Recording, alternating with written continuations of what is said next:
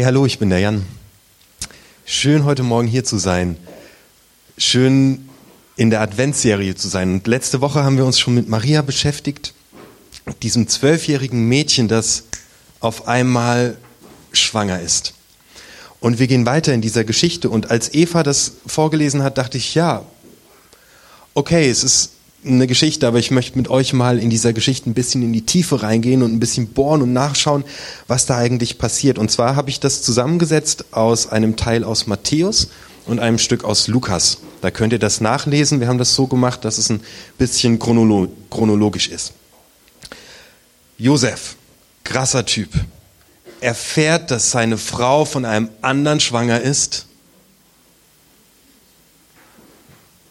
und geht nicht. Im Gegenteil. Josef lebt zu einer Zeit, in der sein Volk, das Volk, zu dem er gehört, von einer anderen, größeren Macht unterdrückt wird. Die Römer sind an der Macht und sie beherrschen das ganze Land. Und wenn da eine Volkszählung stattfindet, dann bedeutet das, dass jeder Mensch, vom Kleinkind bis zum Rentner, jeder Mensch wird gezählt werden müssen. Er wird gezählt es wird gezählt, wie viele Leute gehören zu dieser Familie. Es wird gezählt, wie viele Kühe haben die, wie viele Schafe haben die, wie viele Ziegen haben die, wie viele Hühner haben die. Es wird gezählt, wie viel Grundbesitz haben die. Und im Kontext dieser Zählung geschieht viel Unrecht. Menschen werden ausgebeutet und es wird ihnen das Letzte genommen. Das ist die Situation, in der Josef lebt. Und er muss losziehen nach Bethlehem, um sich registrieren zu lassen. Er muss an diesen Ort. Das ist nicht nett, ich mache Urlaub und ich besuche Verwandte. Sein gesamtes Volk ist geknechtet von einer stärkeren Macht. Und der Kaiser dieser Macht, ähm, dieser absoluten Macht, der heißt Augustus. Und Augustus hat einen, einen göttlichen Führungsanspruch. Man nennt ihn den Friedenskönig. Er wird verehrt wie ein Gott. Er hat sich einen riesengroßen Tempel bauen lassen, schon zu Lebzeiten, der immer an ihn erinnert. Es gibt große Steintafeln, die seine Taten verkünden. Augustus hat einen krassen göttlichen Führungsanspruch über die gesamte Erde. Das äh, Imperium Romanum versteht sich als Herrscher über die gesamte Welt. Und die haben richtig, richtig Power. Und mittendrin steht Josef. Herzlichen Glückwunsch. Bin ich froh, 1978 geboren worden zu sein die gesamte Menschheit. Das im, im, im Griechischen steht da, die gesamte Menschheit soll sich zählen, ja? Okay, alles klar. Der Kaiser sagt, alle Menschen, die es gibt. Der Typ hat nicht mal eine Ahnung, dass es Indianer gibt, aber er denkt, er ist der King. Die gesamte Menschheit soll sich zählen lassen. Das erinnert mich auch, wenn ich in den Schöpfungsbericht reinschaue. Äh, und Gott sah alles, was er geschaffen hatte. So, das ist so ein Bam, alles. Dieser Typ hat einen göttlichen Führungsanspruch, er wird der Friedenskönig genannt und mittendrin ist dieser Josef. Und er geht los, um sich zählen zu lassen. Lukas beschreibt in der Geschichte, die Eva vorgelesen hat, Jesus ganz bewusst mit dem Wort Friedenskönig. Jeder Satz da drin ist intendiert. Lukas beschreibt diesen Augustus und dass alle Menschen sich zählen lassen müssen. Er, Augustus wird der Friedenskönig benannt und in der Erzählung von Lukas tritt Jesus als Friedenskönig auf. Damit möchte Lukas sagen, hier kommt Gott. Dieses System, das hier über euch herrscht, ist zwar gottähnlich und riesig und es knechtet euch, aber es ist nicht Gott. Und er möchte damit sagen, nicht Augustus bringt das Heil und die Rettung und ganz sein und gesund und gut leben und bei Gott sein, sondern Jesus. Er gestaltet bewusst diese Geschichte und lässt Jesus darin als Gott auftauchen. Nicht der Kaiser bringt euch zum Heil, sondern Jesus. Er will damit sagen, dieses gottähnliche riesige System, das ist nicht Gott sondern Gott wird jetzt hier geboren. Ich kenne solche Systeme auch heute, von denen wir denken, sie wären wie Gott oder sie sind riesig und sie knechten uns. Die gibt es. Zum Beispiel Vorurteile können so ein Ding sein, dass wir über andere urteilen. Vielleicht Ähm, Generativität ist ein großes Problem in unserer Gesellschaft, dass ältere Menschen sagen, ah, diese Jungen, die glotzen nur noch in ihr Handy, keiner grüßt mich mehr, wir sind nichts mehr wert für die. Und jungen Leute sagen vielleicht, ah, diese alten Menschen, was soll ich von denen lernen? Die ewig gestrigen. Und wir haben Vorurteile im Kopf, die so große Systeme werden können. Oder dein Job, das Klima in deiner Firma. Vielleicht hast du in deiner Firma so ein Klima, wo nicht wertgeschätzt wird, wo es nur darum geht, Leistung zu bringen, Leistung zu bringen, Leistung zu bringen. Und das ist ein Riesensystem, in dem du drin bist. Du stehst in diesem System und es ist riesig und du weißt gar nicht, wie du da rauskommen sollst. Oder diese Woche, äh, Black Week, vorgestern war Black Friday, äh, morgen ist Cyber Monday. Tatsächlich. Kauf, kauf, kauf, kauf, kauf. Das ist ein System. Oh, du günstige, wirbt Aldi. Ja, ey, lass uns, lass uns die Bäuche voll schaufeln, kaufen, kaufen, kaufen, kaufen, kaufen. Das wird uns glücklich machen. Das ist ein System, von dem ganz viele Menschen denken, dass es stimmt. Deswegen rennen sie alle und kaufen und kaufen und kaufen. Weil wir denken, es macht uns glücklich. Das sind Systeme, ähm, die, von denen man denken könnte, sie, sie haben die, ja, die die Macht haben, unser Leben zu bestimmen. Und da hinein schreibt Lukas, stopp mal. Stopp mal. Jesus Christus ist der Friedenskönig. Er ist Gott. Er ist der, der dein Leben ganz macht. Nicht das neue Angebot von Aldi, nicht Black Friday, nicht bei der Arbeit mitschwimmen und auch gegen Schienbeine treten, sondern Jesus ist es. Josef ist in diesem System, geknechtet in diesem System. Und er lehnt sich nicht auf, indem er sagt, es gab tatsächlich die Zeloten, das war eine Bewegung, die gegen die Römer gekämpft hat, die haben zu den Waffen gegriffen, haben gesagt, wir lassen uns nicht zählen, wir machen nicht mit und die haben gekämpft. Josef macht das nicht. Josef zieht los nach Bethlehem. Josef verändert das System, das herrscht von innen. Ich lese dir das nochmal vor, was Josef macht.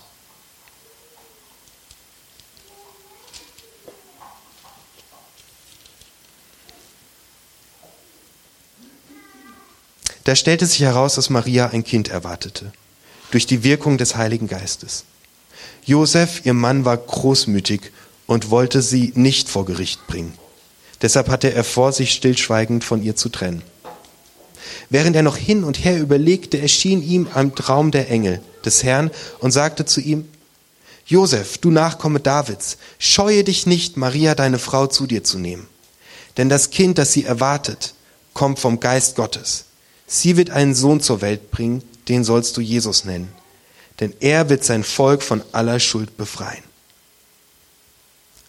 Als Josef erwachte, tat er, was der Engel des Herrn ihm befohlen hatte, und nahm seine Frau zu sich. Das Mädchen ist zwölf Jahre alt und schwanger. Das ist RTL 2. Das ist heute schwierig, zwölf Jahre alt zu sein und schwanger zu sein. Dann bist du in der Gesellschaft unten durch. Da machst du keine Ausbildung mehr. Da bist du abhängig von deinen Eltern. Mit zwölf Jahren 2019 schwanger zu sein, ist richtig, richtig hart. Das ist assi im Volksmund. Da hast du nicht zu lachen. Das ist richtig bitter, mit zwölf schwanger zu sein.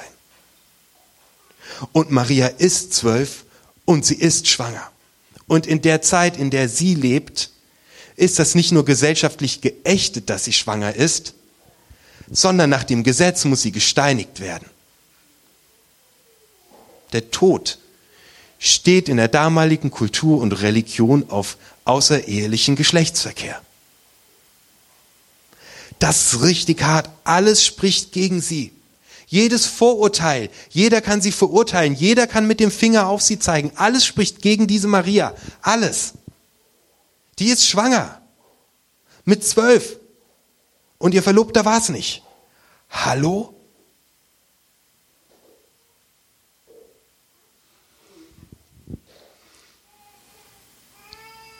Ihr Sohn, den sie gebären wird, heißt Jesus Christus. Der übrigens ein paar Jahrzehnte später dazugerufen wird, als ein paar religiöse Führer eine Frau steinigen wollen, die außerehelichen Sex hatte. Jesus wird ganz ruhig in der Situation. Er kennt diese Situation. Er hat Erfahrung mit dieser Situation. Seine eigene Mutter war schwanger ohne Vater. Wow. Und er sagt zu den Leuten, die die Steine werfen wollen, derjenige von euch, der ohne Schuld ist, der werfe den ersten Stein. Behalt das mal im Hinterkopf. Jesus hat ganz, ganz krass viel Empathie mit dieser Frau, die da angeklagt ist, weil er das kennt. Josef macht genau das Gegenteil dessen, was alle jetzt von ihm erwarten. Er entscheidet sich für Maria. Er entscheidet sich, diese Frau zu heiraten. Er ist der Gegenteilmacher. Andere wären weggerannt. Andere hätten sie verurteilt, hätten sie gesteinigt, aus der Gesellschaft ausgestoßen. Aber Josef macht das absolute Gegenteil von dem, was alle erwarten. Und er heiratet diese Frau. Ich möchte dir Mut machen, wie Josef ein Gegenteilmacher zu sein. In unserer Gesellschaft gibt es Konflikte zwischen Generationen, zwischen alt und jung. Sei nicht der, der sagt, Hilfe, mich grüßt keiner. Mach's Gegenteil und geh auf jemanden zu. Sei nicht der, der verurteilt und schlecht über jemanden denkt, sondern mach das Josef-Ding, mach das Gegenteil dessen, was alle erwarten. Wenn auf der Arbeit ein richtig bitteres, doofes Klima herrscht, wo es keine Wertschätzung gibt, dann sei nicht der, der mitredet und noch mit reinbläst und auch, sei der, der es machen, das ist so ein kleines Ding, was, was Josef macht und es verändert die ganze Welt. Mach's Gegenteil. Schreib eine nette Karte, auch wenn deine Schrift schrecklich ist. Schreib eine nette Karte an einen Kollegen. Mach's Gegenteil. Das ist das Ding, was alles verändert. Ich bin die Woche ins Büro gekommen am Mittwochmorgen oder am Donnerstag, ich weiß es nicht mehr ganz genau. Und am Abend davor war ein Umzug. Ein Umzug mit zwölf Umzugshelfer, die geschwitzt und geschleppt und viel Bier getrunken haben. Zwölf Männer. Das ist die eine Sache. Und die haben diesen Umzug gemacht. Das zweite, was ich entdeckte, war ein Zettel an der Tür der Toilette der Reinigungskraft. Auf der stand, dass sie gekündigt hat. Eins von den zwei Sachen wäre nicht schlimm gewesen. Aber zwölf Männer, die richtig viel Bier trinken und richtig viel schleppen, gehen richtig viel auf Toilette. Und die Reinigungskraft hat irgendwann, zwei Tage vorher, habe ich nicht mitbekommen, ist Sache des Vermieters, hat gekündigt. Das Klo sah aus, man hat einen Schritt reingemacht und hat geklebt. Ich musste aber aufs Klo. Du hättest dich da auch nicht reingesetzt. Dann habe ich überlegt, okay, alles klar, jetzt schreibe ich erstmal eine E-Mail an den Vermieter. Aber die hat sich so richtig, richtig, richtig gewaschen. Nein, ich rufe ihn besser an und drehe ihm den Kopf um. Weil es kann ja wohl nicht wahr sein, dass ich nicht auf Toilette gehen kann. Was ist mit meinen Gästen? Das geht auch nicht. Habe ich in meinem Kopf durchgespielt, dann laufe ich an diesem Eimer vorbei, der da steht, mit einem Putzlappen drin und ich sehe Essigreiniger und ähm, ich putze zu Hause voll gerne das Klo, ist gar kein Ding und so. Habe ich dieses Klo geputzt von Grund auf. Es war super widerlich. Danach war es blitzeblank sauber. Habe ich die Tür zugezogen, meine Hände gewaschen, habe mich sauber gemacht, bin ins Büro. An dem Tag kamen richtig viele Leute zu mir und gesagt, Jan, das Klo ist so ordentlich, was da passiert. Und haben sich gefreut.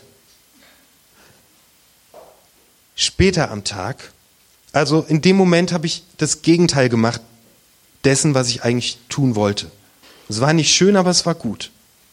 Später am Tag habe ich einen Termin bei einem Anwalt, weil ich eine Sache in einer BAföG-Angelegenheit klären muss. Und jeder weiß, Anwälte sind hochqualifizierte Leute und die kosten richtig viel Geld. Aber ich brauchte diesen Rat und ich gehe dorthin. Ich habe ein sehr gutes Gespräch und ich werde sehr gut beraten und ich erfahre am Ende des Gespräches, was mich das Gespräch kostet. Am späten Nachmittag bekomme ich eine Mitteilung des Anwalts, er möchte auf sein Honorar verzichten und viel lieber mal einen Gottesdienst bei uns besuchen. Er macht das Gegenteil dessen, was man tun würde. Das komplette Gegenteil dessen. Und ich fand das so witzig an dem Tag. Ich möchte auf gar keinen Fall sagen, dass da ein Zusammenhang besteht. Aber irgendwie morgens habe ich das Gegenteil dessen gemacht, was ich tun wollte. Und nachmittags komme ich in den Genuss davon, dass jemand das Gegenteil dessen tut, was er tun möchte. Es gibt keinen Zusammenhang. Aber was ich dir sagen möchte, ist, wenn du anfängst, in deiner Beziehung, in deiner Ehe, mit deinen Freundinnen, in deinem Job, wenn du der bist, der das Gegenteil macht, setzt du einfach eine Lawine in Gang, weil andere fangen auch damit an. Und so verändert Josef dieses Riesensystem dieses gottähnlichen Kaisers durch eine ganz, durch eine Sache. Er macht das Gegenteil dessen, was alle tun. Nimm dir Zeit für jemanden, der 40 Jahre älter ist als du. Nimm dir Zeit für jemanden, der 40 Jahre jünger ist als du. Mach dieses kleine Gegenteilsding. Jesus befreit auch noch aus einem anderen System.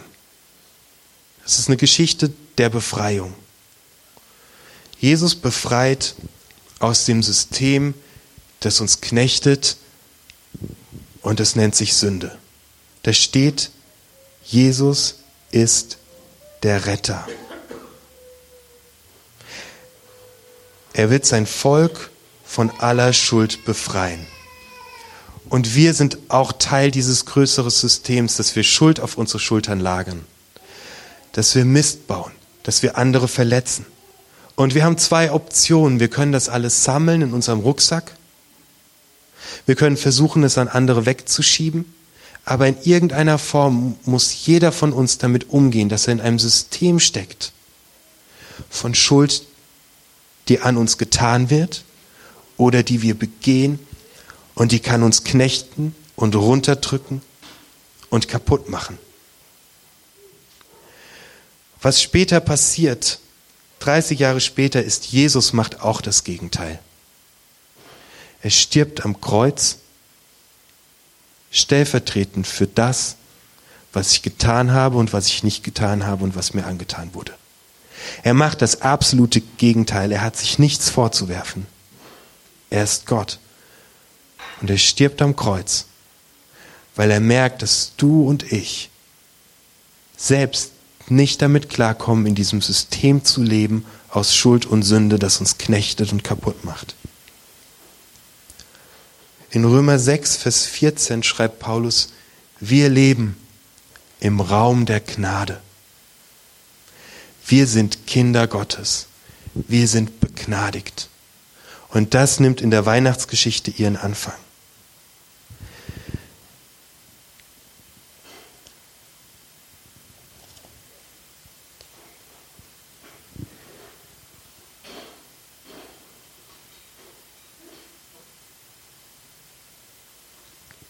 Gott wird geboren, es ist Weihnachten. Und ich lade dich ein, ein Gegenteilmacher zu sein, da wo du gerade stehst. Und ich lade dich ein, das Angebot Gottes anzunehmen, dass er für dich das Gegenteil gemacht hat und am Kreuz gestorben ist, damit du deinen Rucksack nicht mehr selbst tragen musst. Das ist eine einmalige Entscheidung. Jesus Christus, ich setze setz mein Vertrauen auf dich. Ich habe so viel auf meinen Schultern und in meinem Rucksack. Und es soll mein Leben nicht mehr bestimmen. Ich, ich gebe mein Leben dir. Und ich gebe diesen ganzen Müll dir. Bitte mach mich neu. Und es ist eine tägliche Entscheidung immer wieder. Und Gott ist dabei. Zum Abschluss, wir haben uns jetzt Matthäus und Lukas angeschaut. In Johannes Evangelium wird diese Geschichte auch erzählt. Und das ist ganz fantastisch. Das wird sehr kryptisch ausgedrückt, äh, wie Jesus auf diese Erde kommt. Ähm, und dann heißt es,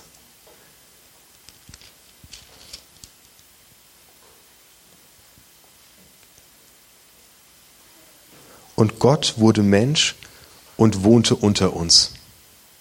Im Griechischen steht da Zelten. Neudeutsch campen. Gott campt mit dir. Der ist bei dir. Jeden Tag.